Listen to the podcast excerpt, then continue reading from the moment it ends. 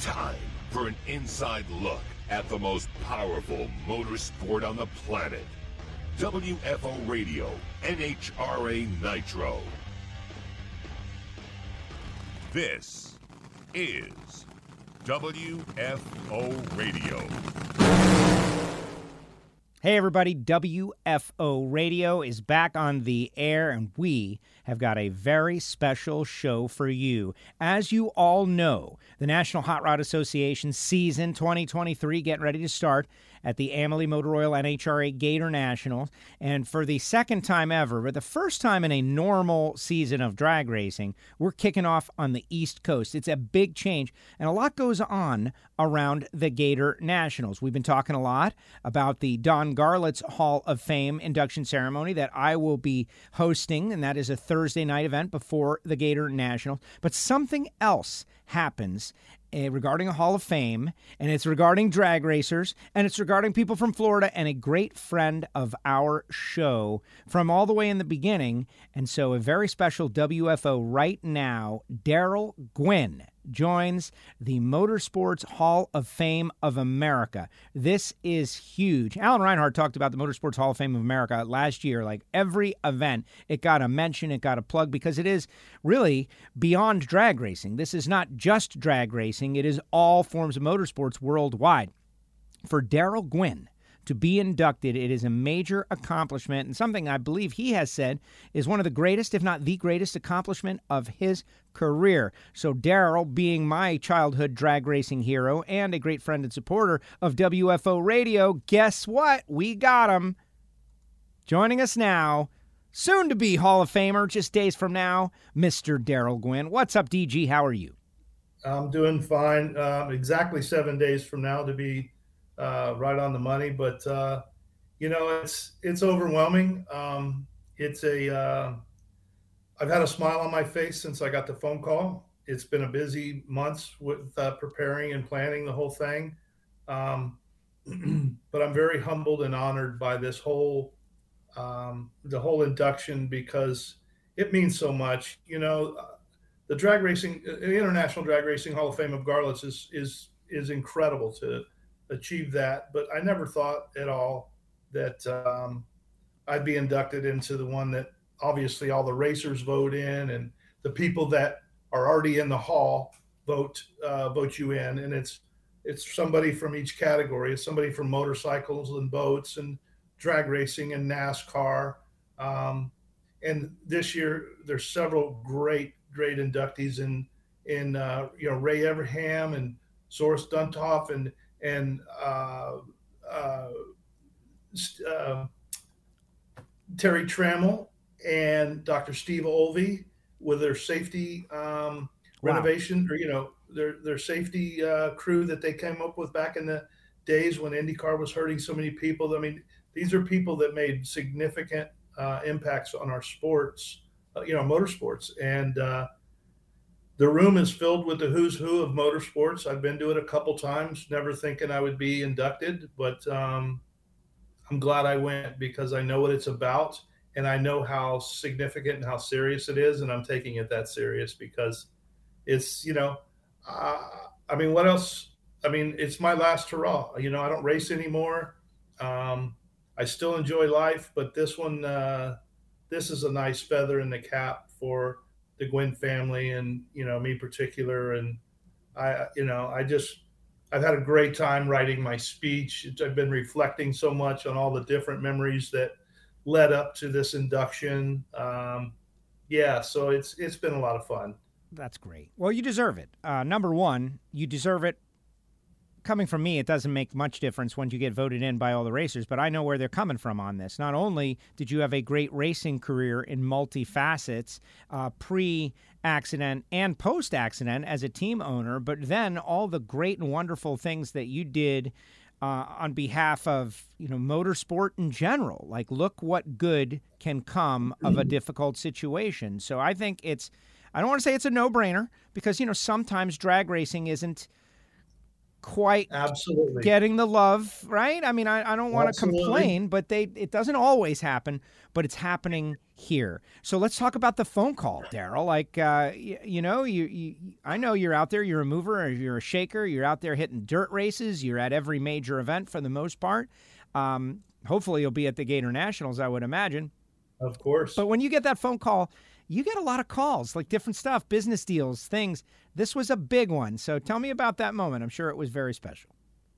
Well, um, I had a very small relationship with the hall prior to getting inducted. By just going there the last couple years, I got to meet the president and you know some of the other people in the organization. So I had their contacts, and you know it was about time when they were going to be calling to tell you know tell people they're getting inducted. And I looked down, and sure enough, it was George Levy, and he called me, and uh, it was a, a moment I'll never forget. Uh, he told me who the other inductees were, and I got off right immediately. Got off the phone and called Dr. Olvey, my friend.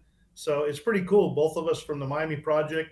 You know, Dr. Olvey's down at the University of Miami and uh, through the whole Jackson system, and uh, for for us two to get inducted as part of, you know, uh, you want to say employees and supporters of the of the uh, Miami Project um, to cure paralysis it means a lot for the organization. It means a lot for me. It means a lot to him. And uh, of course, it means a lot to everybody that gets inducted. It's a special night, and we're taking it serious because of it. It's so special, you know. Were you always a were you were you a speech guy? I mean, I've seen you give countless speeches, but very often they're spoken from the heart in the moment, and you've got that ability. But this one is a little different because all of a sudden every single person that helped you along the way yeah, has got to pass through your mind, right? Like right to the very beginning, I couldn't have gotten to here if I hadn't had that moment thanks to that person. Of course, your parents very involved, but that's got to be an interesting experience. I've been making notes since the day I got the call. Every time I think of something, I would write something down on my phone. You know, just even if I'm just sitting outside doing nothing, I would I would think of something and write it down. And Bob Abdella was so gracious, and my assistant Julie was, you know, we all three worked together to make this happen. And um, I think we've got, you know, I think we got the bases covered. We're prepared. Um, and I've just been reading it over and over so I can kind of uh, get a good handle on it. But it's definitely everything that I want to say um, in the shortest way I can say it. That's a good note. Everybody, that's a good note in the shortest way I can that's say. That's the hard it. part. That's well, that is the the balance that has to happen at these awards ceremonies and Hall of Fames, et yeah. cetera, and so on. So I I don't know if this is public, but it's public for WFO radio listeners because one of our recent guests on the show told everybody. And so, whether this is public or not public or whatever, he told everybody that he was going to go induct you and you know who I'm talking about, Mr. Big Daddy Don Garlits. And he was very excited about it. That's pretty special. As I understand, he was the first drag racer inducted into the Motorsports Hall of Fame of America. And now he is going to be presenting you. That's amazing. It, you know, it really means a lot. And in, and in my speech, I talk about Don Garlic, Don Garlits staying in the next room uh, next to me growing up in, as a child, like 12 years old. And Don and Herb would be sleeping in the next room with, when they would make visits to Miami Hollywood. And, uh, you know, for a 12 year old to have Garlits in the next room, you know, that is, that is cool stuff. And, um, you know, those are things I'll never forget. I've known the guy since the 60s. My family has. I remember going out um, to Masters Field and getting his signature on the newspaper in 1967, and I gave that newspaper clip to him, um, you know, a few years back of him signing something for me in 1967. So we go back a long ways. Obviously, he didn't know me well back then, but you know, he knew my parents, and uh, you know, I, you know, Don. You know, we had a hell of a rivalry, as you know, Joe. Um, Don you know, as we all get older, we we we we um, we we don't forget about those memories, but we we we seem to be less competitive than we um, than we were in our 20s, 30s, 40s, and you know, for in his 50s and 60s, for God's sake. But um, you know, I just uh, Garlits has settled down so much now, and he's so easy to talk to. Don Garlits told me the last time I talked to him on the phone before we hung up, he says, "I love you, Darrell," and you know, that just means more than anything. That's amazing. But at the same time, I don't want to like rat on the swamp rat but he did say it on the show. He told us a, a, a, story about you guys running in the final round. There was money on the line. I forget where it was, but this was a big, oh. big and you had that you were having problems, you were having issues, and you needed a second. And Herb said, "Should we give him a second? He's like, "No, start the car." He even used profanity. He says, "That's the wolf in the other lane," and he started the car and won the race. You remember that? Well, oh, do I remember that? Of course. It was 1986 in Dallas we were tenths quicker than everybody, you know, on the planet at that time. And it, it rained out and the final was running late. And oh gosh. And we always thought it was Herb until one day, Tony, my friend, we were all eating a cracker barrel with Garlits one day. And Tony said, Garlits, I got a question for you. He says, when Herb reached his head in the, you know, in the, in the, in the, uh, under the glass there, you know, the canopy. And what did he say to you? He says, Gwynn's having trouble in the other lane. What do you want to do? And Garland said, Fire this son bitch up. We don't have a chance. And we were pissed. Like we were off the table, like, you son of a bitch. It's been you all this time. We thought it was Herb. Is it? I mean, is isn't it great? It comes out. It comes out. You yeah, can... it is. It just came out like 20 years later, you know? well, I, I love that though. And he, he, he told the story, uh, and you know what? That's kind of a badge of honor that Garlits had to do some stuff to get you on that given occasion because you were running yeah. so well. Well, you know, I come up with the top uh, top seven moments, and you know, there's a lot of things that didn't make the moments. Um, we'll talk about those moments in a little, little bit, but a lot of big moments in my racing career didn't make it, and one of them was getting under Garlit's skin. You know, which we did for you know a little while, and that was that was a time where we saw a very different Don Garlits. And, uh, you know, it was very evident that uh, he was a different man when somebody got under his uh, skin a little bit. Well, let's not make him mad because he's still going to get to be on the on oh, the stage absolutely. before before absolutely. you do. Uh, you can always get the final word, but let's mention let's mention those seven moments for everybody out there and this is one I'm all Darrell. I'm always asking the audience to share. Right? It's as simple as that on social media. You know, thousands of people could share this if they want to get it out there. It's just a matter of whether they want to show it to their to their folks. Well, the Motorsports Hall of Fame of America induction ceremony is going to be streamed, and you're going to be able to watch it, as I understand it, on Facebook. And you yes are sharing that link on your various pages because you've got the your Darrell Gwynn driver page and you've also got the Darrell Gwynn uh, chapter of the Marc Buoniconti Fund. Yeah. For yes. paralysis page. So there's two separate pages, but anybody that goes to Facebook and just types in Darrell Gwynn in the search section, they're going to find you and they're going to find the link. And you're trying to spread the link. And so what you're doing is doing your top seven moments that you believe are important to getting you into the Hall of Fame. We can talk about two of them now, uh, but the rest are in the future. Obviously, everybody should go and follow the pages. The first one you put up there makes perfect sense. Your first top alcohol dragster win. Why did that make it?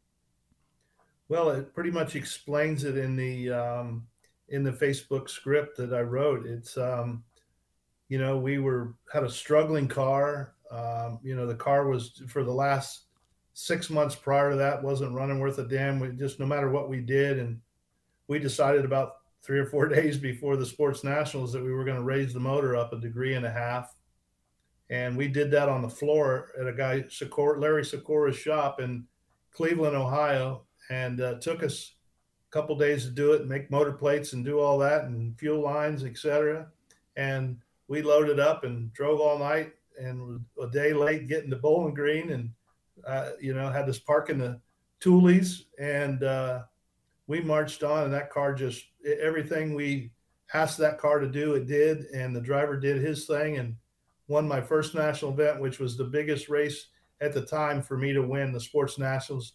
The Sports Nationals is a race that, uh, growing up as a kid, was the biggest race that my dad ever went to besides Indy. So Sports Nationals was our Indy, and there would be 60 cars show up to try and qualify for 32 car fields and uh, or 16 car fields, and um, it just brings back so many memories that you know that uh, from my childhood, and of course you know, that was 81. I was lucky enough to go on and win it two more times. It's such a significant race. It had to make the, um, it had to make the top seven. And uh, yeah, man, that really helped kind of shape that career path of that car and my career moving forward in top alcohol dragster. You, you got to get that breakthrough win, that one that puts you on the map. Of course, your dad was well known uh, you know, Garlits is staying at your house, but you, you got to get that win. You were the kid. Now, we do have some photos, um, and, you know, if they are associated or they're just blast from the past photos that you, you sent, either way, but is this is this that car? That's 1981. You see the mo- the angle of the motor. You see how it's raised up a little bit in the front. Yes. Um, and that is what that is what made that car a a a, a, a running machine, uh, you know, to say it nicely. That thing was badass fast. And uh, all we did was raise the motor, and that car reacted so different and had the front end in the air every run and just dangling the front end and hauling ass. And that's exactly what that car needed. And we, you know, we went from barely qualifying to winning our first national event, knowing we had a great car. You know, we just we, we were lost. At one and a half degrees, though, like that's motorsports yeah. right there. Like most people are thinking, like really, like that takes a car from not qualifying to winning the race. You guys switched some motor plates, and you you did one and a half degree of angle, and that just function changed the whole dynamic of the race car. And the answer is yes. One one hundred percent. Wow. Well, and and that's that's the deal. Who so who came every up with the idea to change it? Picture you look at of that car in eliminations, it's it's got the front end arched up. It just made it a total different race car, and that car would hardly go down the track prior to that. Wow. Okay. What about the folks in the picture? You were telling me before the show. Uh, you know, there's people that are involved in this that people don't realize have fundamentally changed the direction of drag racing. I can't help but look at the cutie to your left in the photo. But um, you know, your mom and dad are in there. But uh, yep. people were helping you out that went on to some pretty big things. Well, first off, that's Chris Cunningham on the far right, uh, at uh, probably at 15 years old. That was his dad. What in the back? That's Chris in the back with the long hair and the cap. On the right, yeah, that's Chris. Oh my gosh, you, you know a little blurry. The old school uh, cameras and stuff they don't translate perfectly like now. Chris yeah. Cunningham, Austin Prock's new top fuel crew chief. He's in the news, Absolutely. and his dad, who is beloved, passed away like two or three years ago. Unfortunately, yeah. Keep going. And then my high school friend Barry Stevens, and then my mom and dad and that's Gary Margema next, who is the uh, inventor of Projac. So uh, we've been friends forever and ever and ever. And he was headed up to go on vacation in Minnesota and stopped in Bowling Green to watch us race. And we didn't have a pit vehicle. So we used his brand new van. He had his whole family with him. We used his brand new van. Uh, you know, it was like a one of those custom vans. You know, normally everybody has like a pickup truck or something. We had one of these custom vans with this whole family hanging out of it. You know that all the kids were in it. it, it was it was perfect. That's great. Huge win. Huge win. Uh, tremendous. And yeah, Projac. Like, could we have drag racing without Projacs? I don't yeah, think so. exactly. I don't think so. I don't. I don't. He he came up with an idea. Why didn't we come up with that idea? Well, I was. I'd like to share. I'd like to share how that kind of went. Yeah. Because him and I are the best of friends, and you know he went racing with me forever since the early early '80s, and uh, we built different types of jacks to hold the car in the air, but nothing to really jack it up.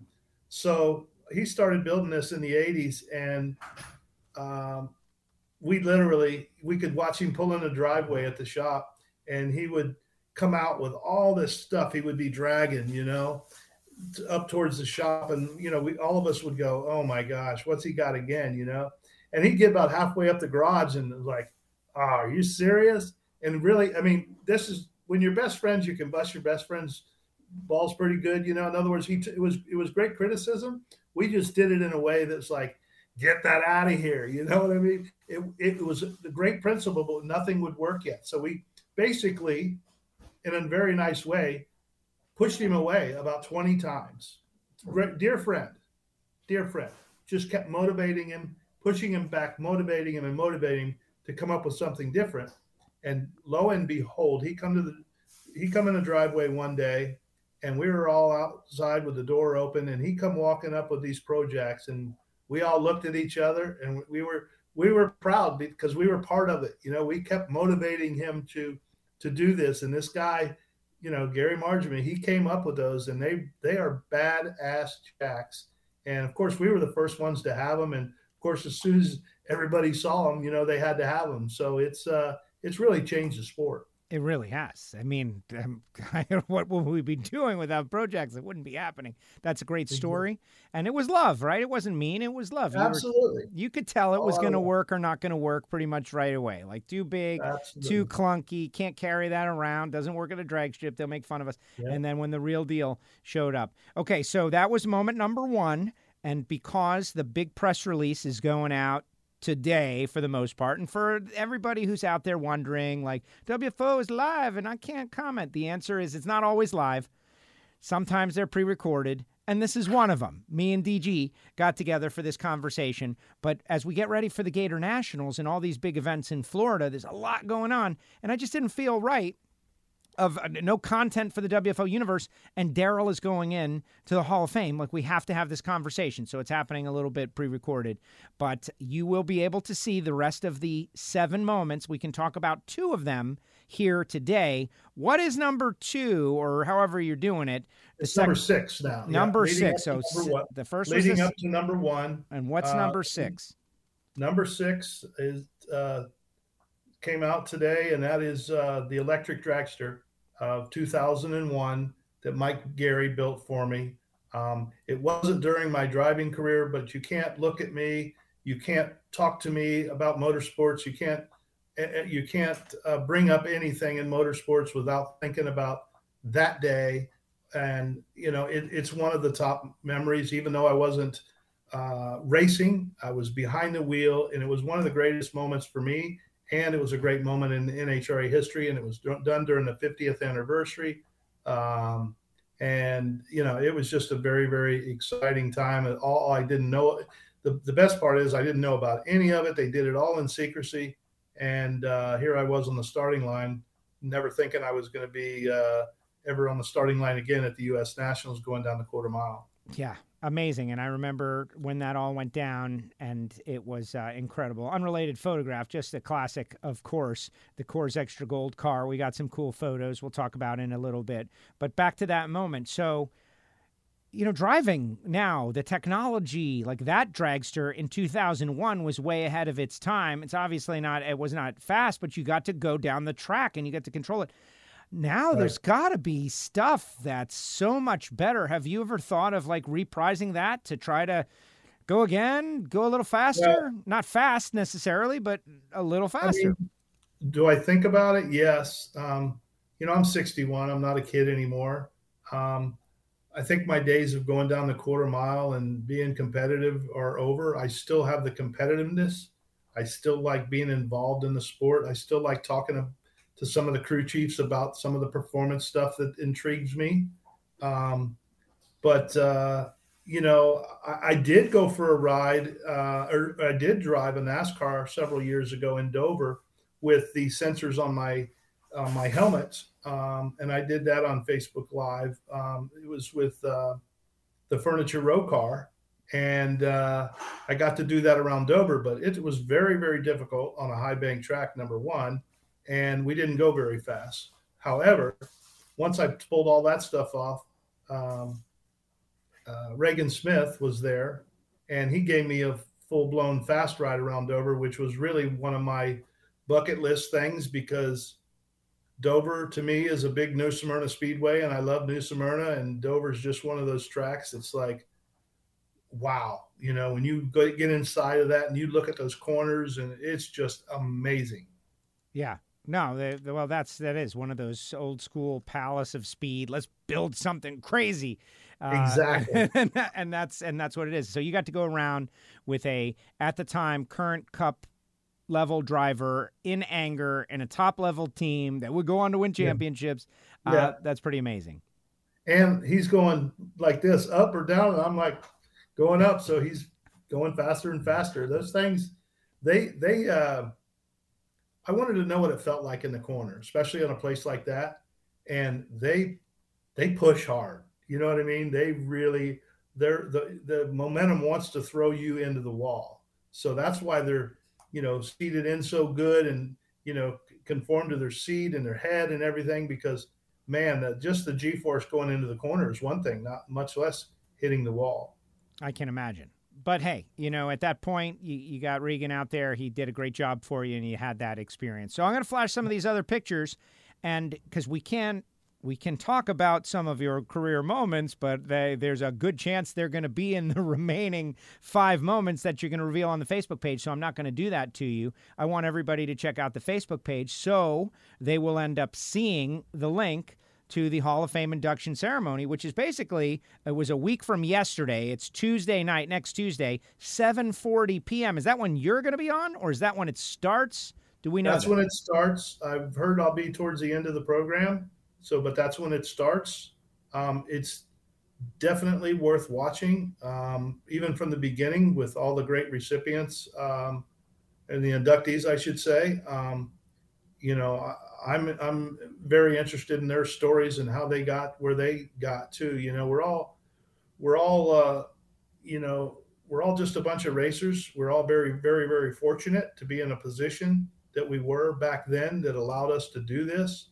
Um, and the longer I live, the more I realize how fortunate in life I really was when it relates to everything from my parents to the you know the whole racing and how that went about and the support from my from my parents and the support from the racing community and all the people that I made friends with going on the road in the 80s and staying at their houses and you know these are people that I love dearly and they're all over the country. And um, I a lot of them are going to be there. So it means a lot to me. That's awesome.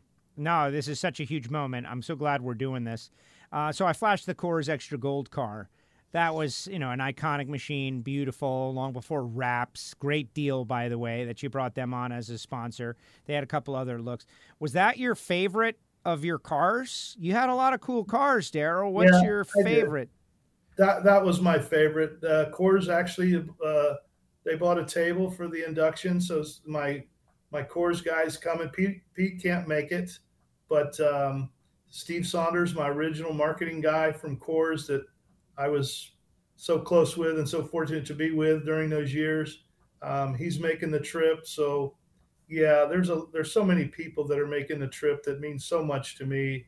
That uh, gosh, it's just you know, it's it, they're all like family, and um, to have them all there means the world to me. That is that is great. Well, I'm sure there's so much effort that went. All right, let's look at a couple of more.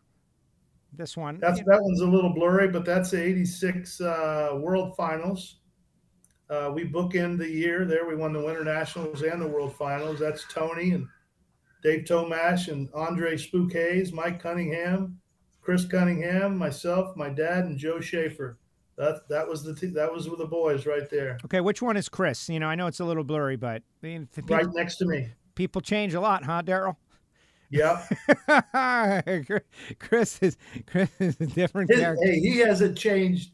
Like his appearance has changed. That's about all. He's still, you know, sick and corrupted like the rest of That's us. great. Now, listen, I love I love Chris. He's great. He always when I need. When, you know, there's some, as a reporter, as someone on the starting line. Sometimes you need to get some information, like right now, man. And you look Yes, around, sir. and if I see Chris, I know I can go ask this guy, and he'll give me a real legit answer. Because you know, some people will give you the wrong answer. Like that happens. They'll give you the wrong answer, right, to see if you use it, if you know what you're talking about. Chris will give You me know- the right answer. Joe, there's a lot of people that have been out on the racing scene like myself since we were 10, 12, 14 years old. Um, that goes for Jimmy Prock, all the, you know, Chris Cunningham. We all, you know, we all saw each other at the races every weekend, you know. Um, there's a lot, you know, Mike Green, uh, there's Rob Flynn. There's a lot of people that, you know, we saw every weekend in the in the some the late 70s and 80s, you know, for our whole life, and we all kind of grew up in the sport. So I'm proud of Chris and what he's accomplished.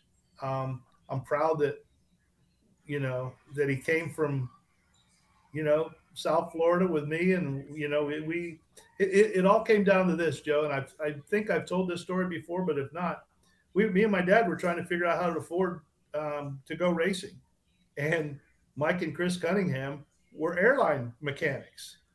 I mean, if you can work on the airline, you can work on my race car, you know. Um, so and they fly for free. So like, duh, that's a no brainer. That's that's a good part of the budget right there. And you know, and That's awesome. Were, and and they I fly mean, for free. They could get there. they free. fly for free, and they were the best guys ever. You know, and they would, you know, Mike was always making stuff for the car, and Chris and Joe were, they were in air, you know, mechanics, mechanics too, and they were making stuff, and they were just, they were ahead of their time, and a lot. We had a lot of really, really cool thing that our team brought to the table because of Mike's ac- access to the, you know, some of the things with the airlines and the tools that he had, some of the stuff that he made and Joe and Chris made. We had some really, really cool stuff along with all the stuff that Mark Miner made for us that we made our all of our lives easier. And a lot of teams have copied that over the years and everything from our clutch trays to our roll roll cage trays to, you know, a lot of the stuff that we did all kind of came from from Mike and us kind of brainstorming. That's awesome. And and like moments like this, like where you know where did that come from? The tool that nobody, you know, everybody's got. They don't know where it came from, but man, if you didn't have it, the Projac. Uh, the fact that many of those things, and I'm sure somebody out west is claiming that thing too, right? But if you bring it to the table, that's that's uh, that's giving back to the sport of drag racing, and people don't even realize it. Yeah, absolutely. We um, again going back to the very fortunate part, you know Chris, Chris and I were friends pro- way long prior to that. We grew up together. His dad would always come to the car shows and with his car, and him and his sister would come. I, I it was one of my first girlfriends. It was my first love was his sister. Um, you know, when I was like 15 years old.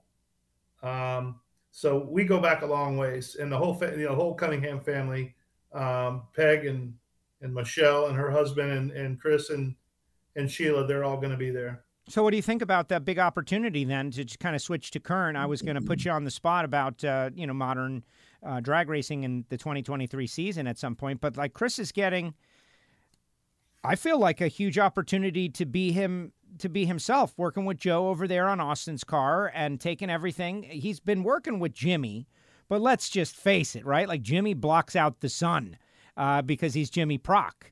And Chris has been a part of it, and there's been a yin and a yang. And we're going to kind of find out, by the way, a lot about that chemistry by the way everybody runs this year. But at the same yeah. time, I really feel like Chris has deserved an opportunity to to do things himself and let's see what happens and so what do you think is going to happen well i really really think chris can do the job number one um, chris you know, i'm sure he'll tell you the same thing um, he's filling some big, big shoes over there with Rahn Tobler.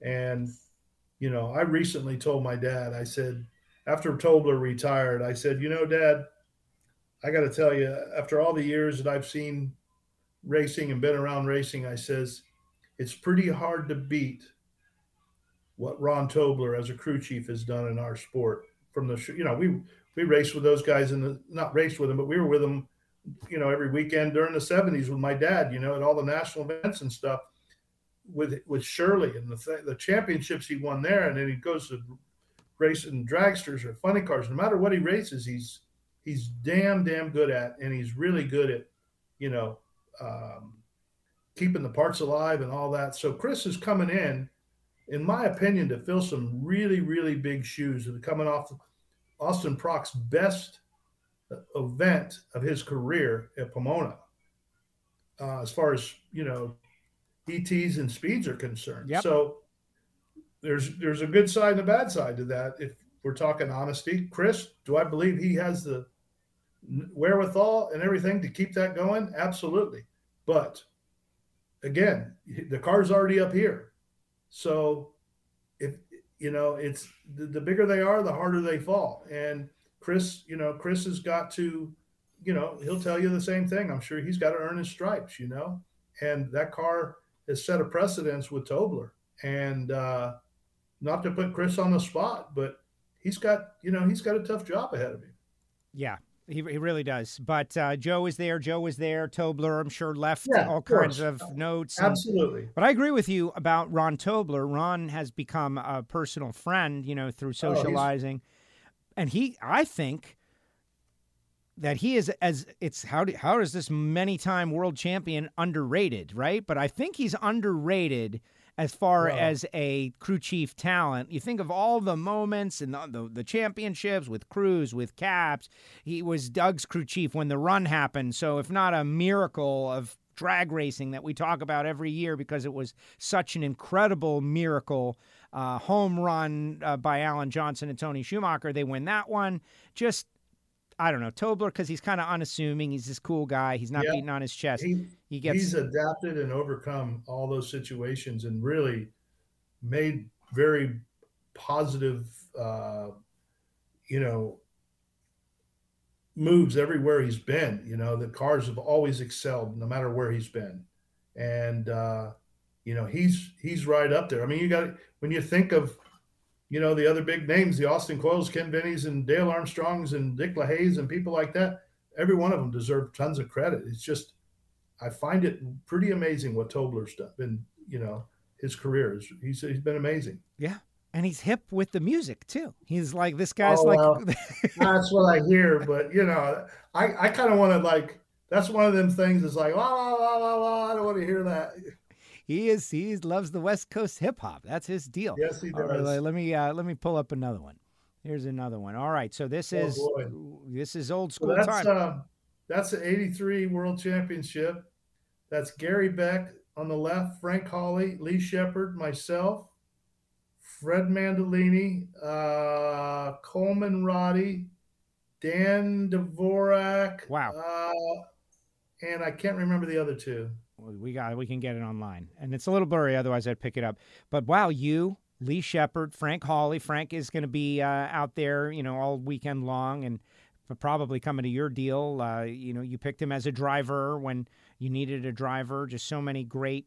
That's a that's another one that did not make the the the top seven. I I I struggled with a lot of these. You know, when Frank um, when we called Frank for him to fill in the shoes, he came went right out and won the very very first race. That was such a big moment for me in the hospital and my dad and the team and the just it was the moment we we needed. You know, um, it was great therapy for me. It just said, okay, we're to be okay.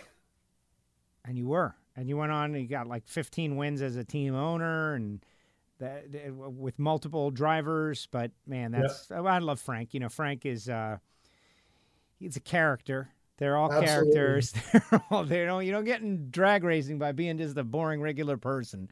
I don't know oh, too many. Uh, that is great stuff. Uh, what about this one? Did we use this one? Tell me about this that's, one, DJ. That's, DG. Uh, that's 82 in Brainerd. That's um, Bob DeVore and Stan Gill on the right with the Mr. Gasket shirts on, Barry Stevens on the right, my mom, my dad, me, and the trophy girl, and all the Minnesota, all my Minnesota buddies that were there uh, with Gary Margema because Gary was from Minnesota. So, uh, yeah, in there, I think, yeah, Gary's second from the left. And this photo is available for purchase on autoimagery.com. Thank you, Richard Shute, uh, who man, that guy has seen a lot of drag racing history. I've been telling Richard, you got to mm-hmm. come on the show and we got to just talk about your photography. He says he's going to do it. But there's so much history, Darrell, like all of those times. And the, the era that you, you kind of were a bridge in many ways, right? A bridge from the late 70s, early 80s, teenage Darrell Gwynn coming on the scene, that 83 championship, to you know, let's talk about the 2001 electric dragster team owner, Darrell Gwynn, as you kind of go through that.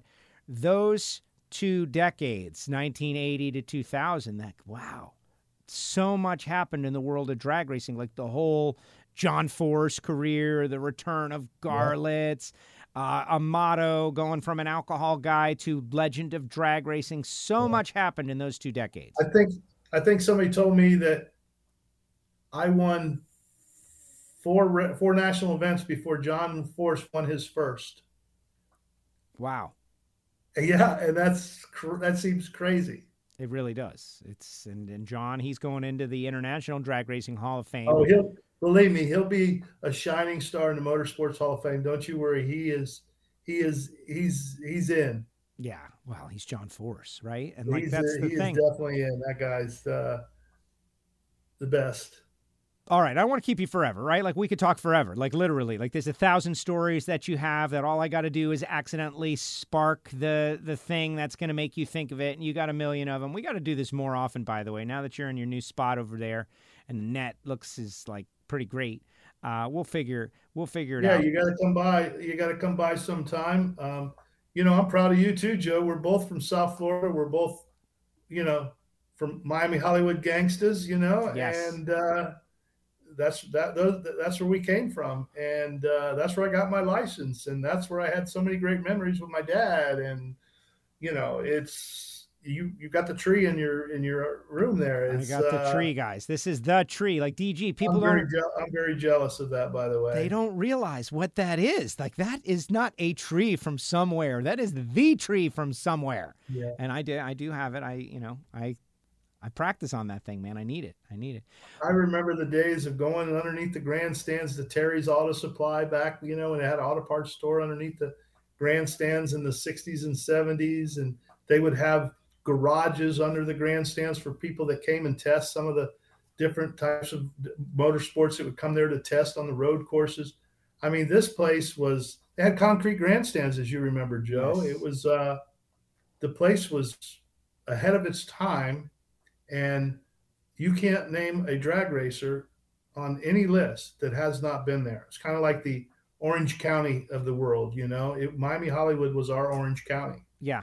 Jungle Jim, of course. I'm sure you've got Absolutely. a million jungle stories. But it makes me sad, Darrell, honestly. Like I don't like to get all whippy and nostalgic nostalgic about stuff, but I, I think about that track and I think about how ahead of its time it was. I think they were doing testing with the camera out there, like all kinds of crazy stuff was happening out there. That Mr. Uh, Jim Hill, who is a great South Florida historian, um, yes, you know he he knows everything, right? Like everything that went down. One hundred percent. I got to get him on here at some point too. It's just a, I, I'll admit I'm doing a poor job of of following up with. I think I hooked you up with him. Jim's yeah. a he is a Miami, Hollywood, Florida. His, I mean, I shouldn't even Florida. Let him do that. He's he's more than Florida. That guy's incredible. He really, he really does. I met him a couple of years ago, and we talked about getting something together. We'll do it. You and I had that Miami Hollywood reunion show, which, folks, by the way, that's available on our YouTube channel. You can go find it under the happy hours. We had DG, we had Chris, we had the Aranas. You and I are both in the Miami Hollywood Hall of Fame, man. Yes, I don't know how I got there. Exactly. That's I'm only in one Hall of Fame, Darrell. You're in several, about to be even more.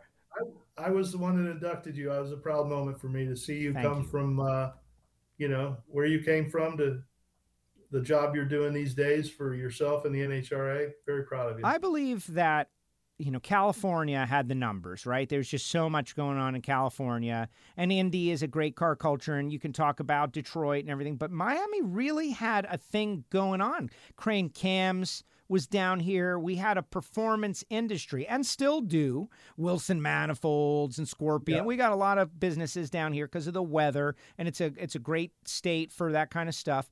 But during that era, 60s, 70s, early 80s, there was so much high performance going on in South Florida, be- maybe because they had a great racetrack. And that's what makes me sad, DG, is that, man, if we could have saved that track, the whole world would be different right now for drag racing.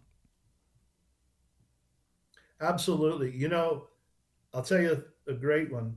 When I was growing up in North Miami in the in the 70s, early 70s, I could ride my bike to four different speed shops. They were within a bike ride of my house. Wow. Speed shops, not a not an auto parts store, but horsepower sales, performance parts, uh, Murray's. Yep. Uh, there, there was there were several, several of them. Uh, Rose, of course, doing it with Rose. They, I'm they doing it with Rose. With oh Rose. my god. That's it's funny. It's a very South Florida thing. Nobody gets that except for us. But when you say I'm doing it with Rose in South Florida and Murray's, Mark from Murray's was very big Mark. in uh, yep. trying to save PBIR, which I think you've been keeping up with that. We had a, a story a couple of weeks ago that it's not dead yet. Right? There's still a possibility of resurrecting it, but we got to get on it. And I've been putting out. Did you ever go to Murray? Did you ever go to Murray's when it was on 62nd Street and? Uh, no. Uh, I maybe 595 Murray's. That was the place to be in the 60s. That's the only place where you could buy anything like in the early 60s. That's the only place where you could buy anything you needed to go racing for that night. Like that's where they sold fuel and performance parts and stuff. And everybody, you could go there Saturday morning and it would be the who's who of Hialeah Speedway and the who's who of Miami Hollywood because everybody was in there kind of getting parts for the Saturday night race. And that was uh, that was something cool to be a part of. Great, well, a great culture. Uh, I, you know, I came on Absolutely. the scene. My dad would start bringing me out to Miami, Hollywood in the late '70s and early '80s. You know, it was crazy. But uh, when we would do that Wednesday, Thursday night test and tune, um, yeah. you know, it would be a big deal because every once in a while, you guys would be out there testing. Right, and that was that's crazy. That yeah, you go to your local track and maybe there's a top fuel team testing there. Like that's amazing. And also another one of the little kind of sad elements of the way things are now. Not that everybody being in Brownsburg isn't convenient, but Miami had a top fuel team. We had a football team in the Dolphins. We had a top fuel team with you guys. And there was a connection when we went to see you race. Those were our hometown guys. And people don't have hometown guys as much anymore. Yeah, because I think it's gone that way in most of the sports, you know, NASCAR, IndyCar, everybody's, you know, they're all located together and it's it's it's unfortunate, but you know we're still you know we'll always be the South Florida gang, uh, you and I and the rest of my clan, and we're proud of it. You know. Yeah. South no. Florida is not what it used to be. South Florida was a a heck of a car culture in the in the 60s, 70s, and 80s. So many people now, just so many people. Whenever there's just so many people, like things get uh, get tight. It was very different then. There was space. There were things you could go do. You wanted to build something, you could build something. Now it's very, very dense. And it comes with population. We got all these people coming in, condos. You remember when the condos really started exploding? It just uh, it changed a lot. So who is I guess it's Chris Cunningham. Like, who is the the carrying the flag for the South Florida drag racing community right now? Like the most from the lead position, right? It's not me, but I'm in the I'm in the band somehow back there. Like, hey, South Florida. Um, is it Chris Cunningham? I kind of feel like be, it is. It would be Chris and yourself. Um, it would be, um, you know, Paul Smith and his his kids. Yep. Um, it would be, um, you know, you know, Dave Richards has got north. that. Dave yeah, Richards yeah. has got that Dave team. Richards, yeah.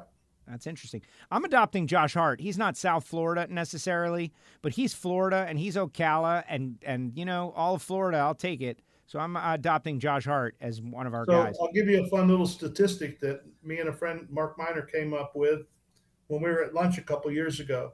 In a 50 mile radius in the 70s, in South Florida, kind of like Orange, you know, kind of like California, within a 50 mile radius of where I'm basically sitting right now, there was a dozen double A funny cars.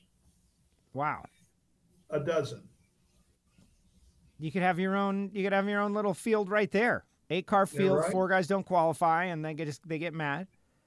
Right? That's amazing. I mean, I if I had a few minutes I could probably name a big portion of them, but uh, yeah, we we counted them out, and there was a dozen. That's hard. I mean, that that was very common for California. There was more than that out there, but imagine just that many people you know, with a double A funny car in a 50 mile concentrated area. That's know, crazy. Like, now there's so many of them and uh, the shows and, and whatnot. All right, let's uh, let's talk a little bit about what we're seeing right now in, in drag racing.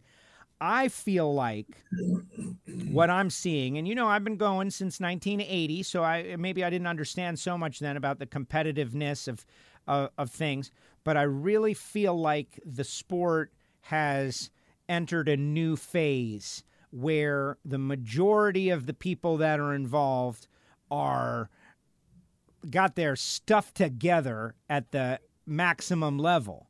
And like just having an innovation or advancement or like no one thing is enough. There are great teams out there that are not winning and they got to figure it out. And you know they got the money and they got the resources and they got a great driver and they're still not winning. That's just how great and how difficult it is That's right close. now.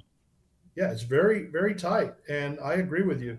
There is a lot of really good race cars, top fuel, funny car, pro stock, pro mod all the way down there is a ton of good race cars that probably won't get a win, you know, because there's so many good race cars out there and and that does that they deserve a win, but everybody's so tight. It's going to be, you know, uh, who has their act together and uh, as a driver and a crew at the same time. Yeah, it's it's going to be pretty amazing. Um, can't wait to get started. All right, DG, end of end of the show. Uh, we'll do this again, of course. We'll we'll, we'll definitely do this again because we got to the waxing nostalgic, right? Like I'll get uh, you know someone will say something to me and then bring up a story and then I'll come confirm it with you. But I want to give you the opportunity to just talk to your fans. Everybody knows Facebook Darrell Gwynn, multiple pages. This thing is going to be streamed. I'm definitely going to be watching on Tuesday. It's going to be awesome. Then I would imagine you're coming over to the Gator Nationals and you're going to be a part of this whole thing um, as we get started. But fans of drag racing are out there watching. Talk to your fans, Darrell. Like this is like you're going to do it at the Hall of Fame, but this is a great opportunity to get everybody excited. And your career has been amazing, so just have at it. Talk to the folks out there who got you here. Right. Well, uh, you know, it's it's it's a great way to end the segment, Joe, because race fans are. Um, I, I had I, I seen two sides of fans. I had a lot of race fans when I was racing, and I have a lot of fans now. And a lot of the fans I have now mean more to me than anything because they're the ones that, uh, you know, through this whole thing with the racers, along with everybody, were so supportive of me after my accident that um, it's just a whole new level of uh, fan appreciation for me. Um, because to still have that many fans this year, you know, this many years later, um, means the world to me.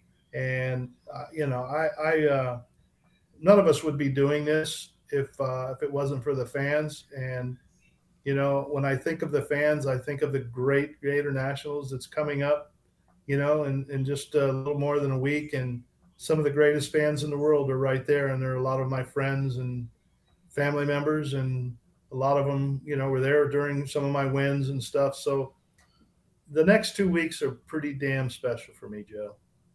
Awesome. No, I agree. I agree, and uh, I'm happy we were able to carve out this time to talk about it. Darrell, congratulations. Motorsports Hall of Fame of America. There's Formula One guys and IndyCar guys and all kinds of guys that are in there that uh, they turn left and they turn right, but you go fast, very, very fast. Uh, and holding it down for the drag racers. Congratulations. I appreciate it. Thank you Thank for spending you, a little time here on WFO. I appreciate it. Thanks, fans. You're the greatest. All right, DG. I'll see you in a couple days. Good luck with the speech. We will be watching. Thank you. you there he goes. Darrell Gwynn, everybody. DG Darrell Gwynn. And yeah, that was just, uh, it's so great. It's such a big deal.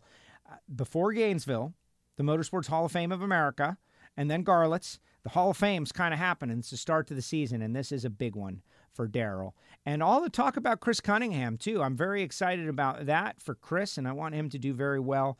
And Austin, obviously, and Joe is a friend, so it's going to be very interesting to see. All right, guys, you might have noticed I didn't mention like all the WFO sponsors. I'm going to do that. But since Darrell was talking so much about Miami Hollywood Speedway, did you know we have recreated the Miami Hollywood Speedway t shirt in our WFO store? Would you want a cool retro shirt? Yeah, you definitely do. I do too. Find our store it's in the mobile app. It's on our website. You can definitely check it out and uh, and rock some retro gear, right? Like you could battle back against the Californians and say, "Look, man, South Florida, Miami, Hollywood. It was a great place." And I always get a little sad talking about it, honestly, because if it could have been the Miami Nationals. And I know till right now we don't have a drag strip down here. We got so many millions of people and they would love drag racing. They love drag racing but we got nowhere to drag race. And it's just so frustrating because you got this product and you know it's great and you want to sell it and you don't you can't you can't build the store for it. Let me tell you about the people who make it possible for me to go WFO. FTI Performance Transmissions and Torque Converters. These are parts and pieces for bracket cars, 890 cars, street cars, pro modifieds. Like they build transmissions that can stand up to the extreme power and also deliver you very quick, consistent elapsed times. FTI has jumped on the on the scene and they're dominating in many, many different categories. Find out more FTI Performance Transmissions and Torque Converters, FTIperformance.com. Of course, Total Seal Piston Rings. I do the Hidden Horsepower podcast for you podcast listeners out there. Hidden Horsepower. Do a search. So many great Rockstar engine builders, and you're learning so much. Maybe you're never going to build an engine, but you'll understand why. And the theory, go to totalseal.com, download the podcast. Hartford and the team getting ready to unveil their new Pro Stock scheme. I haven't seen it just yet. Maybe it has already happened. Foggit. This is a spray can with high performance fogging oil for your very expensive racing engine. Now, maybe you got a junior dragster, maybe you got who knows what you got. But I can tell you that at the end of the night, when you put it away, condensation is going to happen, and that's going to cause microscopic rust and corrosion. I love the fact that I'm holding the can here. So you just hit it with a little spray of this down the carburetor or in the spark plug hole, and it's going to protect your cylinder walls. And that is so valuable. We're talking about my own Project Pontiac right here, guys, and wondering like what happened. Like how many runs do I even have on my engine? It's less than 100 runs. But I did not properly take care of it during a period of inactivity. And that's why I have to go through this whole exercise. If Foggit had existed and I was smart enough to use it, which, you know, there's no there's no guarantee that I would have been. But it would have been a different story. And that's all I can tell you about that. Bernie Speed Shop, Bernie's, has got a big event going on the Wednesday before the Gator Nationals. Here's the lineup Big Daddy, Frank Hawley, Josh Hart, Cruz Pedregon, Antron Brown, Mike Neff, Spencer Massey, Justin Ashley, Camrie Caruso. Flying Ryan Ayler going to be bringing the tequila, and Ida Zetterstrom from Sweden the lineup of drivers for the autograph session is going to be car show, food trucks, ticket giveaways, all kinds of stuff. Racers for Christ going to be there from 6 to 9 at 1 Aspen Road, Ocala, Florida. Bernie's Speed Shop. Go there. I will be there. I will be an MC of sorts. That was the text. Will you be the MC of sorts? I was like, I would love to be the MC of sorts. But I'm very excited about Bernie's and Josh Hart since we have, you know, claimed him. Florida represent. Phillips Connect. Phillips-Connect.com. Justin Ashley and Phillips Connect, they started out with a three race deal, and now they're going on for multiple years. Smart trailer technology, guys. When you're riding over the road and you got an 18 wheeler over there and it's heating up, wheel bearing is getting ready to heat up and blow out, like, wouldn't you like to know that the company knows in advance because they're connected? And the answer is yes, absolutely. That's a safety situation. And that's what Phillips Connect is all about. Go to Phillips-Connect. I always say the web address so people understand. Phillips-Connect.com to find out more information. Plus, our great friends at Frank Hawley's Drag Racing School, where you can drive a dragster. Anybody. Yes, anybody can drive a dragster. They've got special dragsters. It's called the Dragster Adventure, and you make three runs in a, in a half day experience. It's amazing. FrankHawley.com. Marvin Rodak, Rodak'sCoffeeandGrills.com. It's uh, coffee and hot sauce and spice rub and recipes and food. Go to it. R O D A K S. Rodak'sCoffeeandGrills.com. 817 924 6821. And then there's samtech.edu. You know, there was no Samtech when DG was getting started. But a lot of people, they choose to go to the school, they learn about machining, engine block programs, cylinder head programs, motorsport EFI tuning, etc. Samtech.edu. And I do like to tell everybody at the end of the show, we've saved the sponsors to the end because it was such a special thing with the Motorsports Hall of Fame of America and Darrell Gwynn. We do have a VIP listener club, guys. This is a VIP listener club. Our VIP listeners, like, what do they do? It makes them, well, they have a membership and they choose to pay to be a part of the WFO universe. They get some stickers and a patch and a pin, and they get a bunch of little swag. And if you sign up for the year, I will send you a t shirt. So you're going to get some stuff. And you get special content. You get extra content. We've got shows that are just for the Patreons. And, you know, are those the shows where we reveal all the secrets? Maybe it is. Maybe it is. but it's not mandatory by any means. Uh, we've got like 70 people on there, and I'm thrilled. I'm thrilled. And I mentioned the WFO store and all our swag and all the different stuff. But honestly, it's all about getting ready to go racing.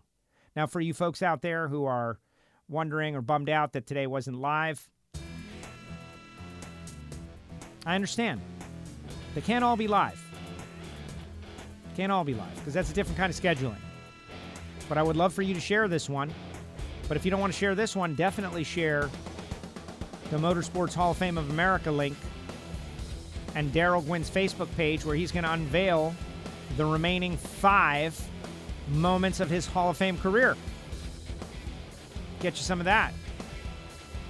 All right, guys, that's going to do it. Really appreciate everyone out there. I want to shout out Steve Brenwald. Steve Brenwald, who does our art. You know, he makes hero cards, he designs logos, he does a lot. He did the big Morris Motorsports logo. He does our artwork on the show. But he's out having like a nice day with his wife. They're hanging out together and like probably having a picnic or something. And I'm like, Derek Gwynn, man, ah! And he whipped up the art for the show. And so thank you, Steve. I appreciate it. Great stuff. Great stuff. All right, guys, that's going to do it. Thanks to Darrell. Thanks to everyone who supports WFO Radio. Subscribe, click the bell, follow, like, review, write a review. You know, all that stuff, man. There's too much stuff.